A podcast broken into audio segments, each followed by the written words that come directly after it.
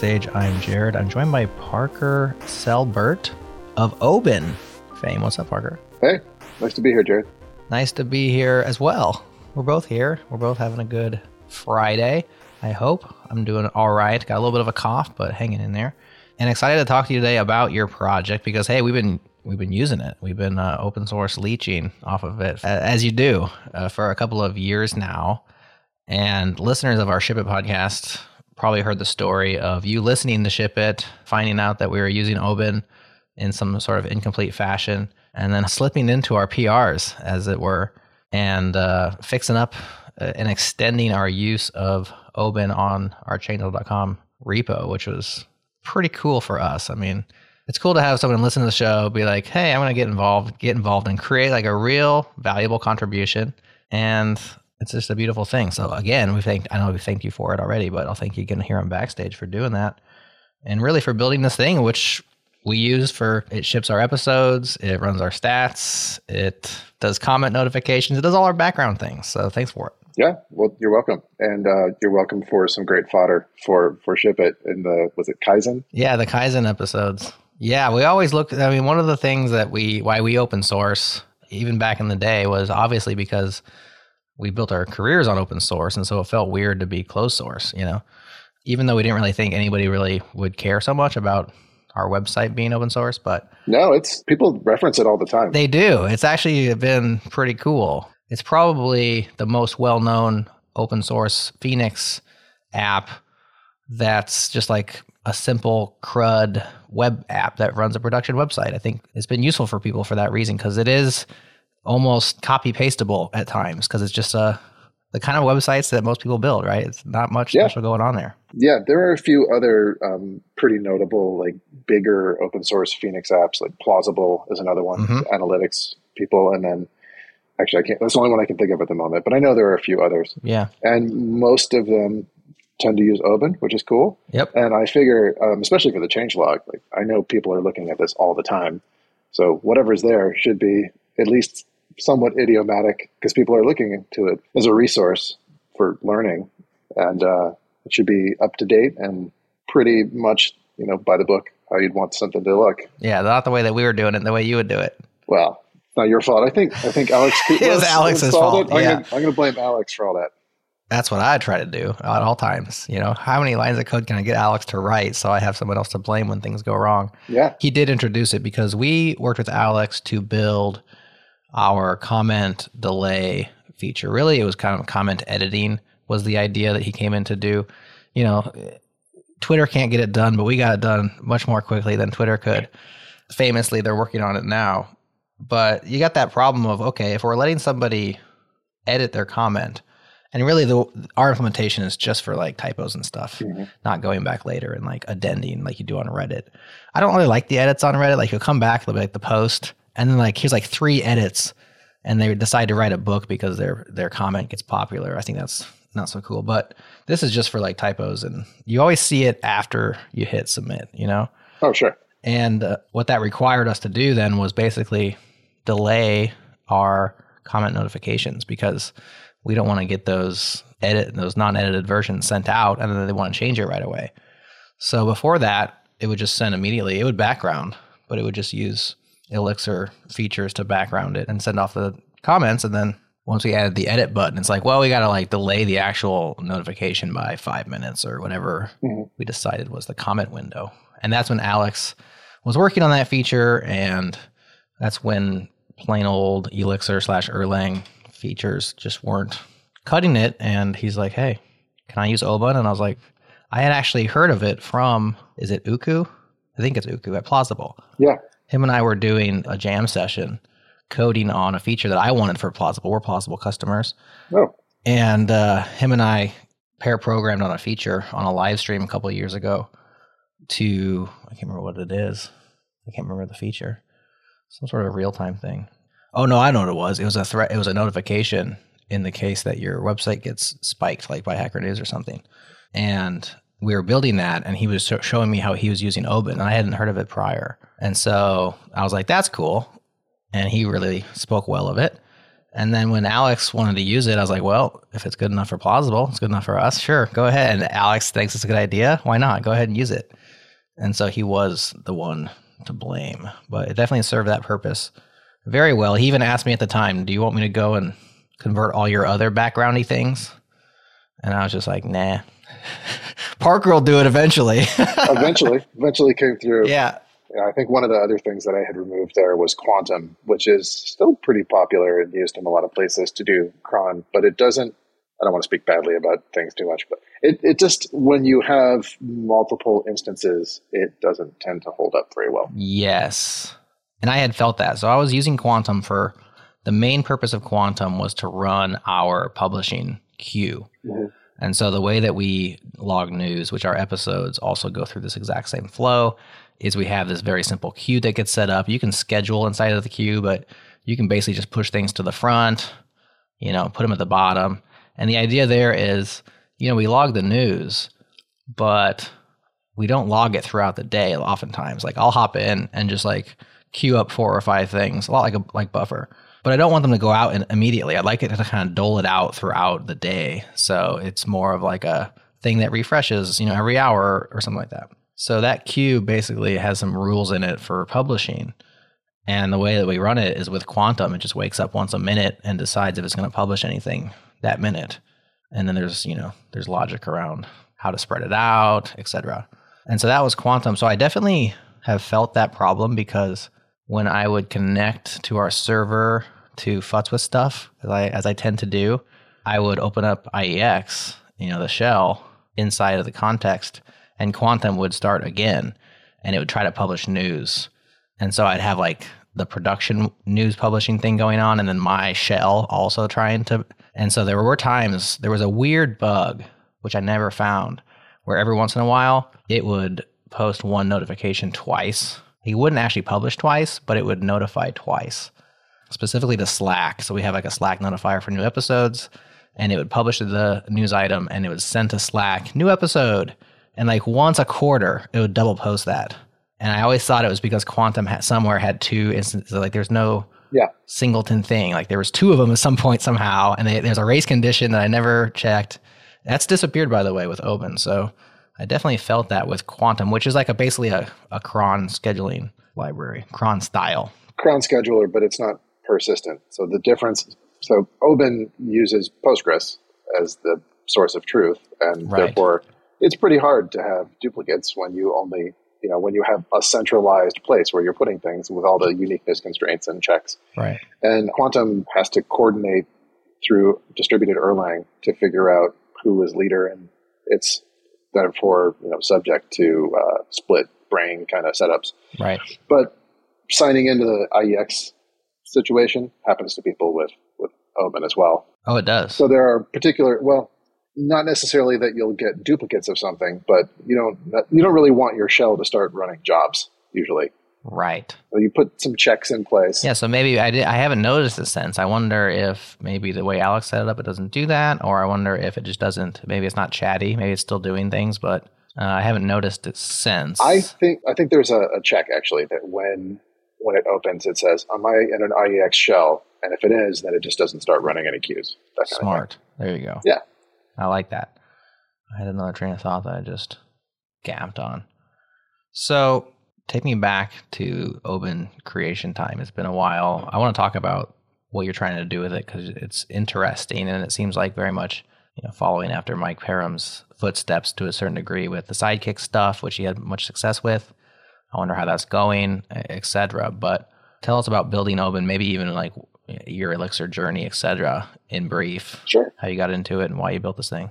So the the Elixir journey, I think I don't know if it's that different than other people who used to be in the Ruby community and kind of Okay, wanted to push out a little bit. so you're one of us. yes, Yeah. yeah. But I started with Elixir back in 2013, so been Okay. exploring it for a long time, and then got into it and introduced it for like professional work probably six years ago. So it had been a while there. And the company that I had contracted at for a long time, and which I'm an employee at now, which is DScout, uh, it was a, a Rails app, and we had ran into lots of different load problems as people do. And uh, Yeah. had pushed the boundaries of what Redis could do as a cache, and it wasn't working out. So I managed to convince the rest of the team and the people there that Elixir would be a good fit, and uh, that actually worked out really well. But the problem that that sort of introduced is that we did a lot of background work through Sidekiq in the Rails side of things, mm-hmm. and we wanted to shift work over to the new Elixir side of things. Uh, and so I started making a port of Sidekiq called Kiq. so just K-I-Q, and that went pretty well. We still have just a couple of things that run on that that haven't been moved over. But as part of that, we were using Sidekiq Enterprise on the Rails side, and there were features there that we just couldn't replicate or didn't have. And as part of the license agreement, you're not allowed to re-implement them. So that kind of left us in a place where we needed those features, but there was no tool that had those features. Mm. And so I, in free time, outside of work time, started a new project. So Redis, around Redis 5, introduced this notion of streams. So streams were kind of Kafka esque and I don't mean that in like the way people usually say Kafka esque of like the whole metamorphosis thing, but really like inspired by Kafka. Okay. And the idea was that you just had a stream of jobs or a stream of events, and then you could handle those events at any particular place and then augment them and kind of push them back through. And that's directly what led to Oban. So it's kind of the combination of sidekiq style queues and jobs and workers, but then having them stick around and actually be persistent. So a lot of the stuff that makes Oban um, as powerful as it is for doing uniqueness and workflows and the things that people really want to use it for is because it's it's in Postgres mm-hmm. and it keeps the jobs around after they ran, uh, which means that like for a cron job, I can see did I run this job an hour ago? Right. I don't have to have just I don't rely on some side effect. Like built-in observability. Yes, totally built-in observability. And that's what led to the open source version. And of course, I don't know, the people just keep asking for things. And the more that you get in a That's how it works, man. The more adoption you have of an open source project, the more kind of weight that's on you as a maintainer because you want to help people, you want to fix bugs, you want to add features. Yeah. And you really it's hard to make that sustainable. So we when I say we, I mean uh, Shannon, my wife and partner, in our company Soren, which we had ran for 11 years. Okay. Uh, we used to do consulting. Now I get it. Soren two. Soren two. Soren two. Yeah, there are two of us. Because you and your wife are yes married, obviously, because that's what how she's your wife, but also business partners in this Soren business, which was a consulting thing you guys did. Yes, I'm tracking. And we stopped with the consulting, and then switched, kind of pivoted to where we were productizing Oban to support the open source side and then yeah. also just hopefully make it into a sustainable business. Yeah. And so that's where the, the Oban web and pro stuff comes in later. Cool, cool, cool. So that reminds me of what I was thinking before that I lost. And this is the nice thing about backstage is we just let it fly, you know. Uh, so we'll just we won't edit that out. We'll just we'll just loop it back in and make it part of the conversation. So we recently just switched to Fly. In fact, we haven't talked about it on Ship It yet. We're going to do Ship It episode 50 because our Kaizens are every 10. And so I think Gerhard is on like 47 right now. Anyways, we're recording soon, but we are now on Fly. Wow. And manage Postgres as well. So we've made that switch. Kubernetes goodbye. I guess I'm breaking news here. Hopefully Gerhard doesn't mind me scooping him. It's news to me. I'm I'm excited for this. Yeah, it's cool, and and I'm excited as well because it feels a lot like Heroku felt, and I was just like a Heroku lover for years, and still am in many ways. I just I just love that style of mm-hmm. platform, and Fly has that feel where it's like you know Fly logs, Fly shell, Fly SSH shell. Yeah, the SSH thing is new to me, but or Fly SSH console. Anyways, I'm still learning, but one thing that's cool about Fly, and you know, if you listen to Ship It, you know that on our Kubernetes setup, we had so many problems with Postgres inside of Kubernetes. We ended up being like single instance Kubernetes people, which is like, you know, it should be clusters and stuff. But we were down to like one instance, one database instance, one application instance, one database instance. And then, of course, we had local storage, which was also holding us back. So we switched over now to S3 and we, we can now easily switch to Fly because there's no, you know, local disk there. Anyways, I'll say all that to say this is that when we switched to Fly, Gerhard was like, "Hey, you want to like crank up the nodes?" you know, because that's the advantage, right? You can just like scale it up. Yeah. And I said, I thought, what could go wrong here? And I was like, well, Oban's probably smart enough to handle that, right? Because everything's in Postgres. So it shouldn't be a problem to have like all these application instances running because you have that single point of truth. And so I was like, sure, man, crank it up. And uh, we cranked it up and everything's been running just fine. And I think that's the advantage of having the architecture that Oban provides is you have everything in Postgres. And so you don't have to worry about duplication and yeah. and those kind of problems right across your nodes. Scaling well there, i guess there are different types of scaling right? There's there's parallelism and then there's just sheer volume. Right. And there have been improvements over the years for both because there are some companies that run 25 30 nodes all running Oban jobs mm-hmm. even at dscout we routinely auto scale up to i think 12 to when we have surges of videos and things that we have to process. Uh-huh. And then there are also some companies that run 50 to 100 million jobs a day. So there's a, a volume happening there. Right. That amazingly Postgres holds up with pretty well. But it's it's awesome that you're you're on Fly. We also so the Oban Pro site is hosted on Fly. Okay. And all of our private packages are hosted on Fly. And we actually do it as a multi-region thing. So we have nodes in Australia and then one in Tokyo and in Europe. Nice. So that it's globally distributed. And it adds some extra complications to uh, to how you have to architect the app. At the application level, even? At the application level. How so? If your database is in, unless you're doing replicated databases, which. That's what I was wondering is if you had a single Postgres instance and you're like routing your writes or. Yes, pretty much. Yeah, we have a single instance in Chicago, which, hey, when you live by Chicago, is very snappy. it's nice, right? Yeah, yeah, yeah. But you can't do round trip calls to Postgres from Sydney, Australia, right? Or you're going to be in a world of hurt. So we we actually just route any requests that have to touch the database to Chicago, which is a pretty minor part. So, say fetching packages, we cache everything using an RPC call at, at the edge node, mm-hmm. and then it just oh, it does the license check from there, and then pulls stuff and caches it locally for packages, that kind of thing.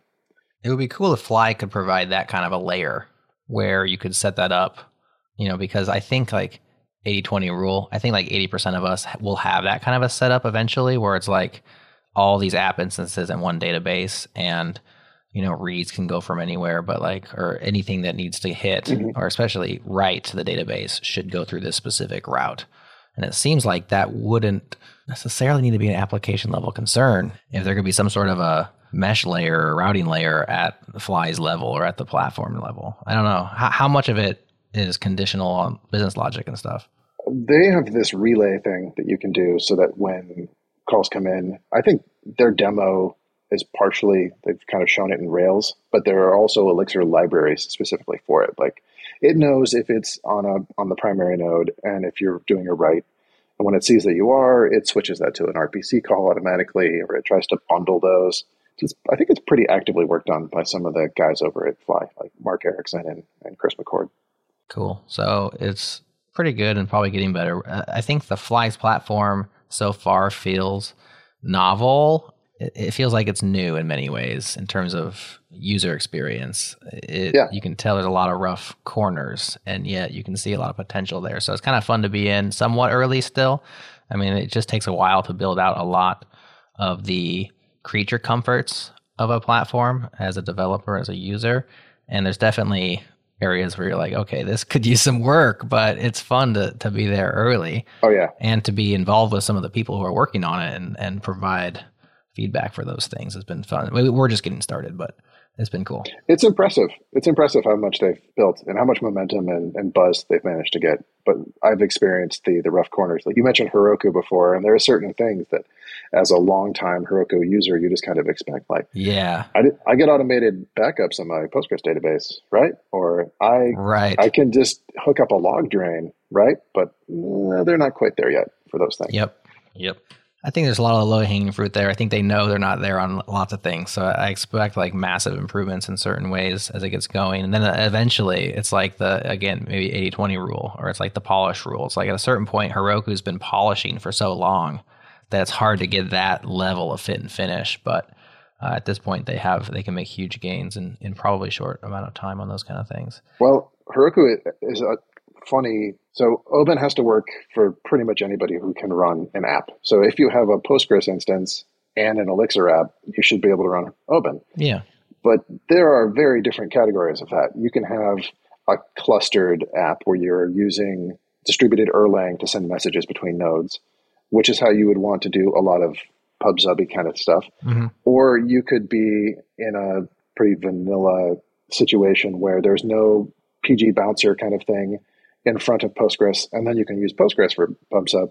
But because Oban has to work in any of those situations, and you can't necessarily determine whether they are clustered or whether they have PG bouncer, um, there's a lot of work to do, like lowest common denominator kind of coordination between things. Hmm.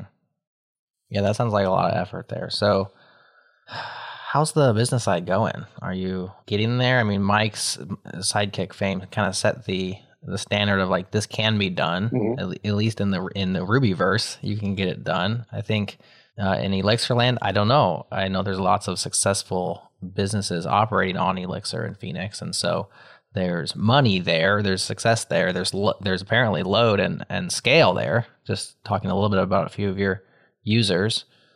I wonder how much of it translates into pro and web.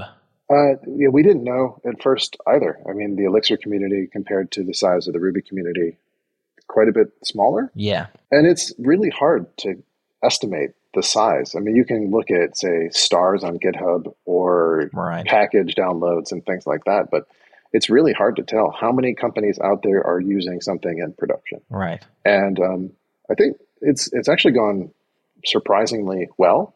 In that, Awesome. yeah, we're very pleased with it. It's not going away anytime soon. It more than sustains the open source development side of things. And uh, You can quit your job? I can't say that here. Um, Thinking about it? we're, yeah, we're not there. We're not there. But it, I think the Elixir community is healthier than I would have even guessed. Hmm. So I can say that much. I can definitely say that I've been sup- pleasantly surprised by how many folks are using Elixir as well. I would say, like growth wise, it hasn't wowed me in terms of over the last five years, like how that goes. There's definitely more momentum behind a few other languages at the moment, but I think the quality of Elixir folks is super high. Uh, everybody I've met and spoken with and, and worked with in the community has been just stellar, stellar people. So definitely a solid community, and I'm sure there's people out there tracking. I know Redmonk does some work, but tracking businesses using you know which platforms and which languages. Now most companies reach a certain level of scale and success.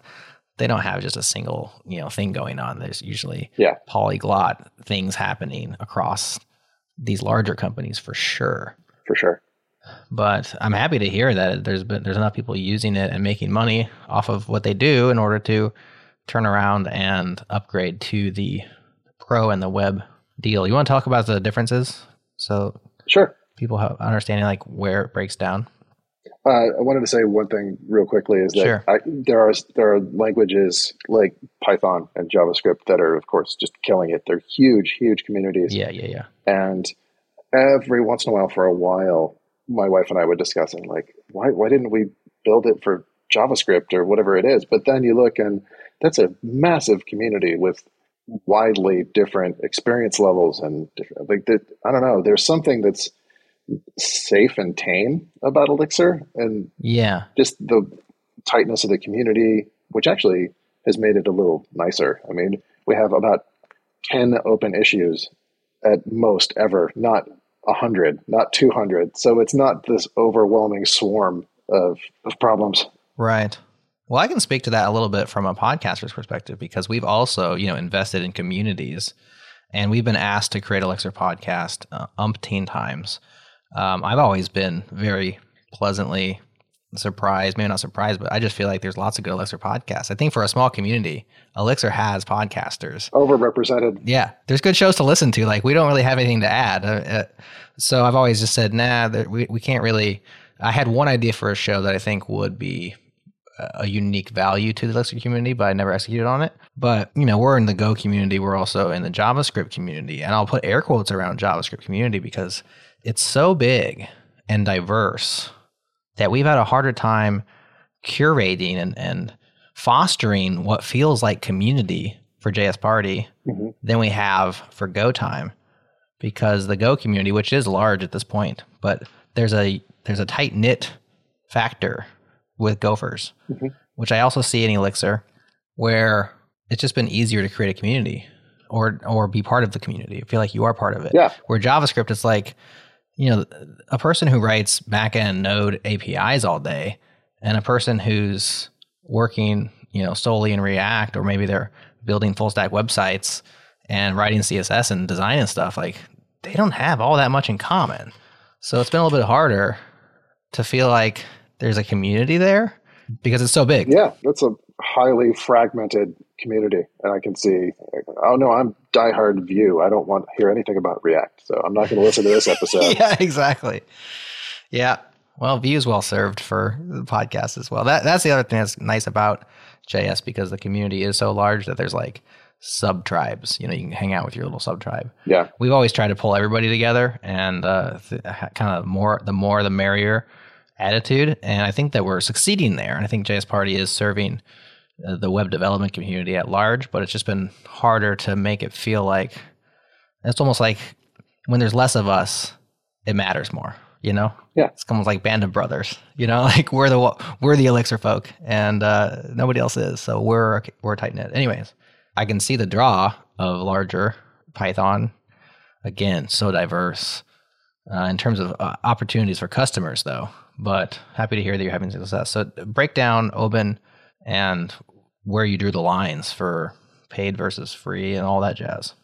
Well, the, so the original plan was to only have web. So web is a live view application, which was mm-hmm. very early adopted live view application. We went through all the growing pains associated with that, and that was pretty much always a thing. I mean, for three years, mm-hmm.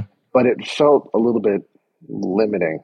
We kept adding certain features to open source that were definitely enterprisey side features. And then we get requests for things like workflows and batches and the kind of thing that seem obviously like nice additions, but you can't really bundle that with a web view, which is just a nice dashboard to control things. Right. And so where do you put it? You can either put it in open source and then sort of lose the ability to monetize that, mm-hmm. or kind of carve it out. And so the reason that Oban is on 2.0 is there was a split from 1.0 to 2.0 where some things were carved out and then a whole lot of fixes and features and changes went in there. And we split out a couple of those things into the pro packages. And pro's been a pretty big focus since then and has grown quite a bit. So web is the ui and pro adds things that you could do with Oban on your own but it makes them a lot easier. So uh, doing batches with callbacks, doing workflows, which is like a directed graph where there's dependencies between jobs and they only execute at certain intervals and dynamic cron so you can define say a, a cron schedule per account or user things like that mm. things that just build on whatever the open source version is so how does pro work with regards to the logistics is it is it just a license? Is it a separate package that you have to have like off to get at, or how does how do you actually handle distribution and and uh, protection of your pro deal? So it's kind of both. So there's a license to well, we host our own Hex repository. So there's Hex PM, and people publish their Elixir packages up there. Mm-hmm. We have our own host, uh, which is just wrapped in our Elixir application, which actually sounds like a bigger deal than it is. It's a very small amount of code. Hmm. And we publish packages that are identical to a, a Hex PM package, but we put it in S3 as a, as a secure location. Mm-hmm. And then when somebody signs up for a license, they get a key. Um, eventually, they can have multiple keys, and we can manually do that if people have a, a large team and they want to sort of share them. But mm-hmm. uh, when you go to install like you add the repo as a known source and you provide the license key. And so when you go and fetch uh, Oban Web or Oban Pro, it checks the license key. If you have access, it relays it back down. But it's distributed as just another package that you install along with everything else. Gotcha. Same thing for web. Um, it's totally standalone, so it doesn't have to hook into the asset pipeline. It doesn't require you to install JS libraries or styles or anything like that. It's all self contained. Okay, so web is running uh, alongside your own infrastructure. Yeah. It's like a web view of your Oban. Yes. It's not like a hosted service where your Oban is hosted elsewhere or sent anywhere. You know, you're not hosting that. We're not in that business. We don't want access to anybody's data. That sounds nice. Yeah, keep it off. Don't go. Don't go into the hosting. A lot of people go into the hosting side where it's like, okay, if you want to host it yourself, cool. But uh, if not, we'll host it for you. But I guess for a background job thing, it doesn't really make as much sense to do that. Yeah, and especially the fact that it, it integrates with your database. It's one of the, the nice parts. All right, I want to do these things in a set of transactions, and I also want to insert my jobs as part of that same transaction. Right. And I think when you look at other tools that are built on Redis or built on a standalone thing um, like Faktory, you don't have any of those guarantees because you can't put it in a transaction. You don't get a backup, like a logical backup with your Postgres database. You can't replicate it to say staging to see what things were like in the past.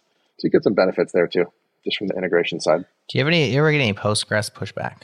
Like, hey, Oban looks sweet. We're using Elixir, but you know, we like Mongo. We we're actually backed by Fauna DB or you know whatever. Has anybody ever like Postgres is my blocker? No, Oh, nice. not once. That's awesome. But I, I will, I will say that if you if you go and uh, just look at the download counts for Elixir packages, and you look at uh, the Postgres, like Postgres versus like the MariaDB or the MySQL, hmm uh, it is like hundred to one. I don't know, it dwarfs it. But um, the only two requests or kind of comments we've gotten are one around CockroachDB, is like, is this compatible with CockroachDB? And Yeah. I think so. I don't know. They have a Postgres wire protocol. Well, they claim to have wire compatibility with Postgres, so it could be, but we haven't tried it. I guess maybe the onus is on them to be to to make you know like, sort of Yeah. like it wouldn't be because you tried to, right? You haven't tried to do any cockroach things. No. You're just saying like, well, they're they allege to be wire compatible with Postgres, so it should work. I mean, Yeah. I, it should work, yeah, but we haven't we haven't tested it. And then the other one is uh, SQLite. Yeah. people asking about does it work with SQLite? And I can say the answer is definitively no. But we've shifted so that there's an and it, it's a called an engine, but it's like it's essentially the adapter. All of the database interaction stuff goes through that, Yeah. and it is conceivably possible to write a SQLite Oban engine, and it should work. So you're not using any Postgres specific features that might limit that. Oh, we use a ton of Postgres specific features, but they're all encapsulated either through the engine or plugins.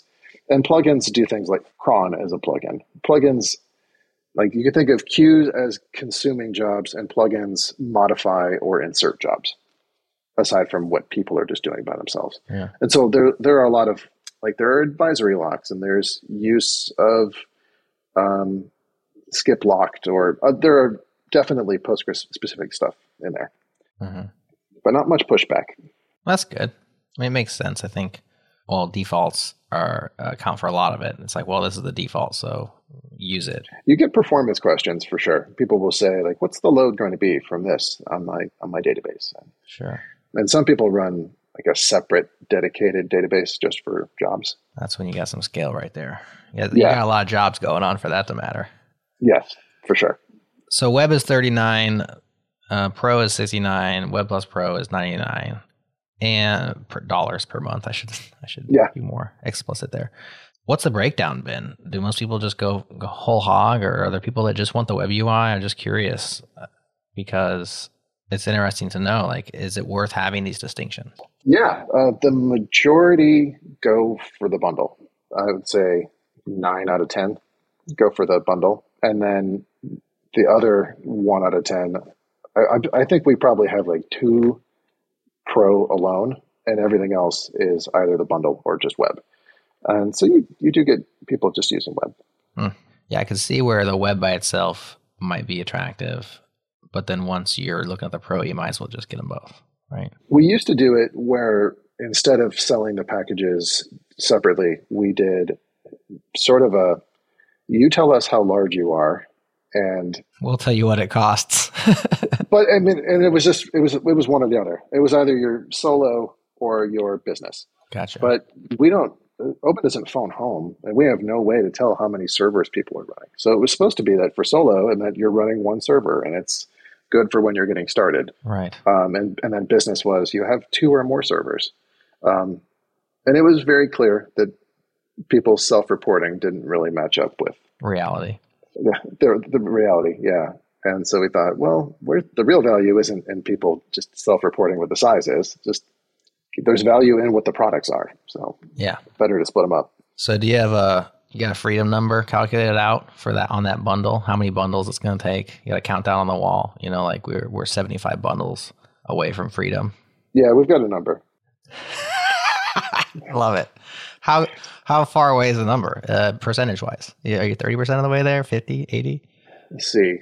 It kind of depends. Uh, the growth is just like anything. Yeah. Growth is not very predictable. So it's not like like well, it's another week. That's Right, another, right, right. That's why I asked for percentages, like uh, distance, Yeah. like bundle based on bundle count or subscriber count. You know. Yeah, we're sixty percent of the way there. Okay, I'd say. that's hopeful, man. That's awesome. Yeah, it's going well. You're you're getting me to spill secrets here. That Well, they'll get me in trouble. Nobody at work's going to listen to this. It's true. I don't know if anybody at work is a changelog plus plus subscriber. So That's right. They'll need they need to start working on that subscription, working on our own freedom number on Changelog Plus Plus. Which okay, I'm going to flip it and ask how how does changelog plus plus how's that working out compared to uh, doing the ads with the the regular published versions? Not even close. No. No, it's like uh, it's like one percent. Wow. Okay. But and that's just top of the head math. It's probably not exactly one percent. But I will say that podcast advertising is lucrative. So you have to. It's competing with a larger number, right? Mhm. So like we do very well. We're successful. We're happy. We already have freedom. So we don't really need a freedom number. But yeah, uh, Changelog Plus Plus is awesome and it's for our hardcore listeners and we love to do it. We don't really push it very much. We're not uh, relying upon it and we don't expect it to ever overtake. I mean, maybe I think if Changelog Plus Plus overtook our advertising income, it was because the advertising industry collapsed and not the other way around. Which could happen, you know? Like podcasting could stop being lucrative. Major disparity. Yeah, there's a major disparity there. Obviously, I think in the case that we had a such situation like that, like if if our podcasts depended upon it, I think we'd have a lot more subscribers. And I think that the way that we throw Changelog Plus Plus out there, it's like we would love for you to subscribe. It's cool. We love to have extras for people and get rid of the ads and all that. We would love your support, but it's not going to make or break us. And I think if it was like, hey, by the way, we lost all of our advertisers because whatever market crash or I don't know whatever happened, uh, Spotify scooped everything up and and aren't distributing the the money. It's like become YouTube's situation. I think we'd have a lot of our listeners at that point step up and support us. And so I think it would change the calculus. But for now, no, it's not going to overtake advertising revenue, which is fine. I will admit, so I've listened to the changelog since I don't know when Chris Wanstrath was on there in 2000. Way back. whatever it was, way, Way back. and uh, I don't do changelog Plus plus plus, and I have no good reason for it. Actually, I support several Elixir podcasts. Yeah. donate a lot to open source. This is quite a confessional. What's up? What's wrong with you, man? No. No, um, Are you a master feed uh, listener at least? If you No. do, I've- oh man, you're killing me, Parker. I've dabbled in the various ones. Yeah, Um, so listen, I'm probably, I'll get the names wrong. I've listened to the JavaScript one, and I've listened to the Go one, Yeah. and the uh, AI one, and I listened to Ship It. Yep. But don't do the master feed. So backstage, the show that you're on right now is not just for Plus Plus. It's on the master feed, so it's it's hidden from the public insofar as it doesn't have its own feed. But you don't have to be Plus Plus to listen. You just have to be a master feed listener, or obviously visit the website. Hmm. So this will not be just to our Plus Plus people. It'll be to slightly more people, Oh. probably an order of magnitude more. I conflated uh, plus plus and master feed. Fair enough. You- Well, you're not a you're not an insider here, Parker. Come on, you're a longtime listener, but not a longtime insider. So, backstage is a show. I think this is episode 23. We would love to do it more often. It's a show that we do that is not just for plus plus people, but it's for people who have kind of like bought in and like are more of the super listeners. Like they subscribe to the master feed so they get every single show we publish. And the reason we did it originally was to kind of be a carrot for the master feed because obviously we would love everybody to be subscribed to all of our shows and just pick and choose the ones to listen to each week. And so we thought if we had some like unique content that's only on the master feed, maybe that will get more people to subscribe to it. And that's why we put it there. Plus Plus gets obviously ad free. Uh, they get higher bitrate MP3s. So if you're like an audiophile, you get slightly higher quality audio, although all of our stuff sounds pretty good, I think.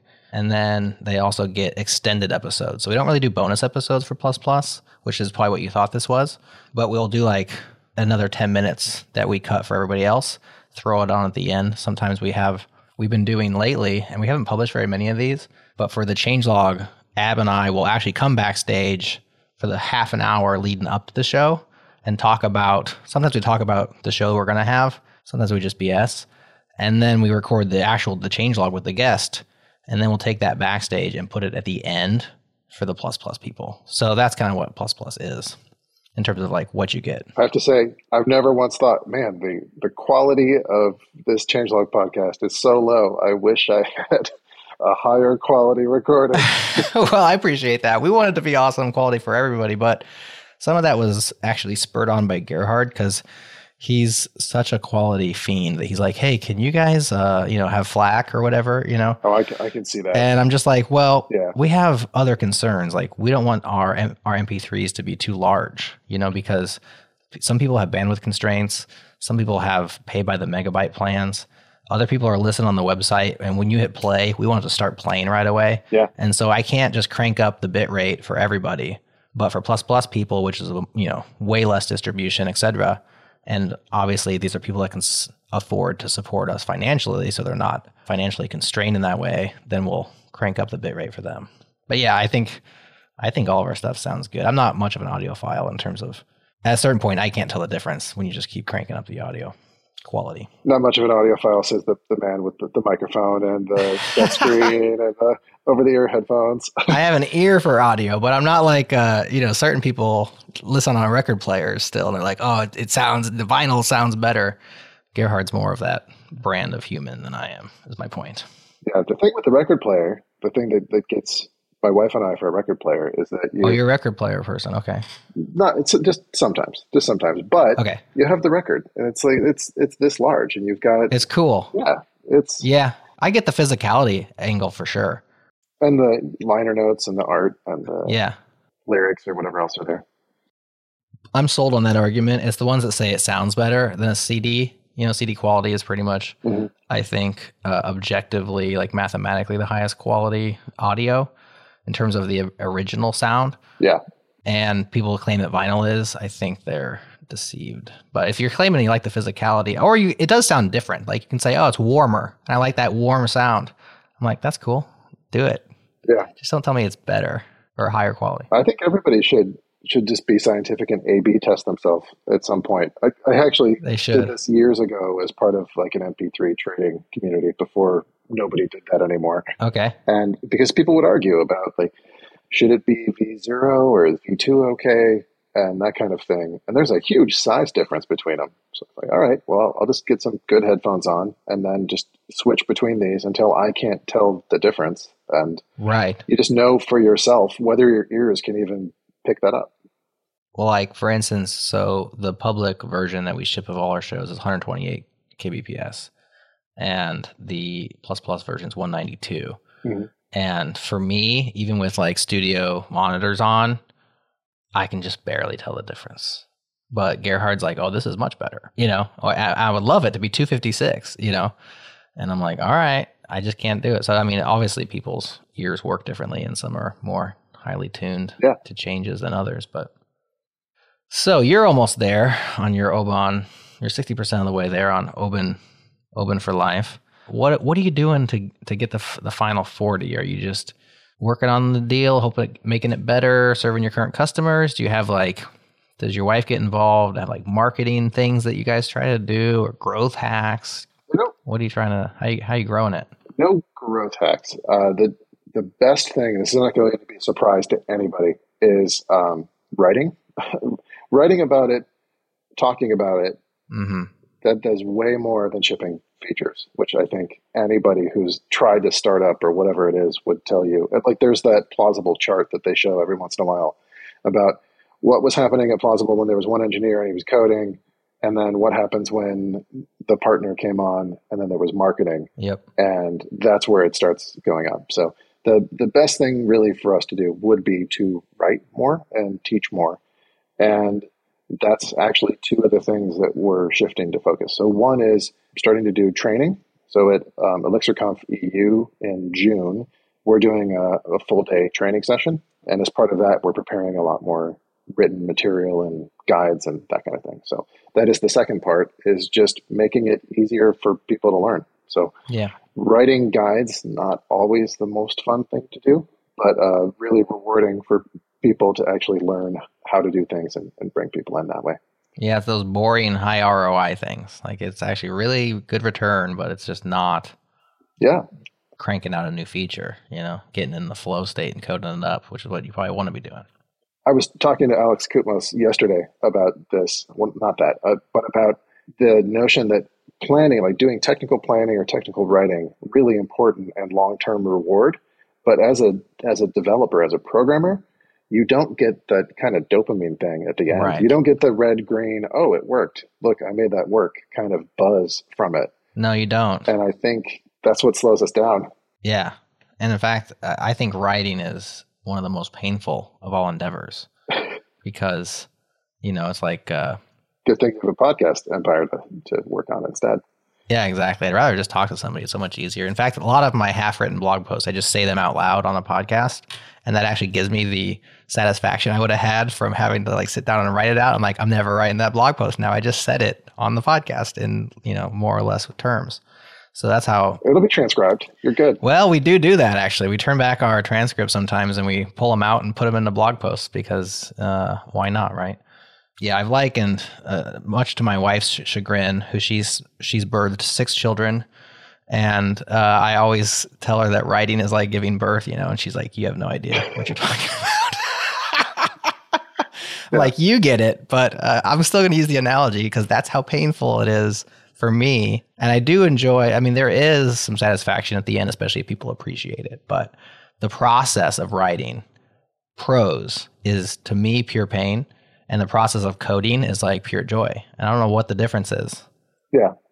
Do you have any insight on why that might be? What's the difference? I, I really think it's that little dopamine bit at the end. I mean, because you'll publish something. Like progress along the way, or yeah. The last big release or set of releases we had, uh, which I think was in February. Yeah, I know it was in February because we made the horrible mistake of publishing it on Super Bowl Sunday. Mm, we had missed we used to do like release friday. We would do the release and do the announcements and if there was a blog post to do that. Mhm. and uh, we were a little slow. So like well let's do it on sunday. People aren't doing anything on sunday anyway. That was wrong. That was a very That's- bad idea. Because it's launched to crickets uh, okay even Friday's not the best day to to launch anything. no friday's terrible Yeah. actually from so Oban has a slack channel it's just in the elixir slack but there's Sure. the Oban channel there, which has a pretty good number of people in there. And there are very obvious trends to the way that a week flows. Like people purchase things on Monday and Friday, hmm very few in between the week. People have a lot of questions on Tuesday and Wednesday Hmm. about things that they're working on. Yeah. They're- That's, that's when people are getting stuff done. And, uh, and almost nothing happens on the weekend. Right. Yeah. The only argument for we're talking about technical publishing, right? Like publishing developer things. Yeah. The only ar- the only pro weekend argument is well, you have less competition for mind share on the weekend, so the, there's less people around on Twitter, on Hacker News, on Reddit, on Changelog News, etc. There's less people around, but the people who are around have less to look at, and so you you you might hang out in the uh, mindosphere, right, in, in people's minds a little bit longer on the weekend because there's just not much going on. Yeah. But other than that, I mean, the other argument against it is like, hey, no one's no one's doing anything, so what, why are you publishing on a Friday or a Saturday for? You know? Yeah. Well, that's kind of what our thinking was. Nobody, they're not publishing on Friday or Sunday. Well, Yeah. I feel like we learned a lesson on that one. Yep. Skip Super Bowl Sunday next time you're you're publishing. Yeah. Now you could have uh, you said, well, it's Sunday. It's not Super Bowl Sunday. It's the Oscars. Nobody watches the Oscars. We'll publish on the Oscars. And then Will Smith comes and slaps that idea right out right on his face. Yeah. Which was the best marketing that the Oscars could have had in there, probably in the history. And Chris Rock drilled it, right? He said, best moment in TV history or something like that. Yeah. And then he sold out all of his shows on his subsequent comedy tour. Yeah. So I think it worked out in Chris Rock's favor entirely. Yeah, he came out looking pretty good through that whole deal, I think. okay, Parker, what else? Anything else? Uh, up to you. I mean, it's it's your show. It's uh, if you if you have anything you want to ask, I'm I'm here. Happy to help. Well, how well do you know our application at this point? You probably just looked at it that one time and moved on. I've looked at it more than once. Okay. How well do I know the application? Not not super well. Yeah, not super well. About better or worse than our than our plus plus strategy. well, I mean, my questions would be more like, how could we use, how could we, Yeah. how could we deploy Oban more or uh, better? But you probably don't know like what we're all trying to accomplish. So that's a hard question. My other question would be like, what might we get out of Web or Pro? Because I love to support you, but I just don't even. I don't see much value add f- for us, maybe because we're just the casualist of users. So th- those kind of the things I'd be curious about, but it might require some domain expertise in what we do Mhm. and what we're trying to do, which you might not have. Yes, I, I don't know anything, obviously. I mean, I'm familiar at least with what the app does. I mean, I've submitted news Yeah. before, I've got an account, listen to podcasts, I get the weekly newsletter. So I'm familiar with all that. And I think a lot of that's already Mm-hmm. using different parts of it. But I don't know that you'd have much benefit from Pro. There are some subtle things, like if you happen to restart during a long running job, it will you can use a lifeline plugin to kind of rescue it. There are little things like that, but Hmm. compared to a company, so like DScout, for example, where you have a, a large team of engineers and we're running hundreds of thousands of jobs per day, it's really important to go into the dashboard and then, you know, tweak things, maybe scale a queue up or down, maybe pause something, search, find out where errors are, things like that Mm-hmm. if you're not sending that volume of jobs or you are comfortable and everybody just has Postgres access, it's not quite as appealing. I hate to hate to unsell the product, but you know, there, re- there are realities to it. Yeah. Fair enough. Let me ask you a, a different question then, since you're in Elixir land. So we've worked with Lars Wikman, Lars Wikman, as I try to call him by his actual name. Yes, Lar- Lars is the one who was asking about the SQLite version. Yeah, of course. He's always trying to make it as simple as possible. We've worked with Alex Koutmos, uh, both busy people with lots going on. If we were looking for more help for Elixir Dev to come and work with me or under under me, so to speak, in terms of me directing, where do you turn for Elixir devs that would be like freelance for hire or consultants? Are there places? Are there people you know? What do you think? Soren 2? Can I get half a Soren 2? Yeah, we're we're not in that business anymore, thankfully, I know you're out of it. I know you're out of it. which is really really nice. It, that's actually a harder thing to do than you would think. It's it's hard to find it's hard to find good contractors for anything, it, um, especially in the Elixir community. Partially because there's such a crunch on jobs. Um, hmm there, there's a lot more demand than there are people to fill it, which is a good place for all the contractors and freelancers to be in. But are there, yeah, you have to see: are there any other podcasts, Elixir podcast hosts, which you guys could contract with? And I think, I think they're all employed Yeah, exactly. or product people at this point. Yeah, all, it seems like all the great Elixir devs have great Elixir jobs. I think so. Yeah, So, we've actually just had this whole conversation about trying to find people. We at DScout use some contractors from Poland because they have a very vibrant Elixir scene in around Krakow, hmm um, which is great. But they even they have only so many people that you can use. So where do you grow? Where do you find more people? Where do you find people in the U.S. time zone? yeah. So I, I realize you've asked me a question, and I've just said yes, it's hard. Now you're asking me the same question. Yeah. That's one way to handle a question is to ask it back. I don't know. That's why I asked. Yeah, it's tough. Also, like people you can afford. So, I mean, we're a small business and we don't have, we can't, you know, we can't uh, employ at the same salaries as these larger, you know, tech companies who are making buku bucks. Doesn't mean we don't want to. It just means like we can't compete to, at a certain degree, or we can compete. We can hire at higher at those rates, but we just do way less work.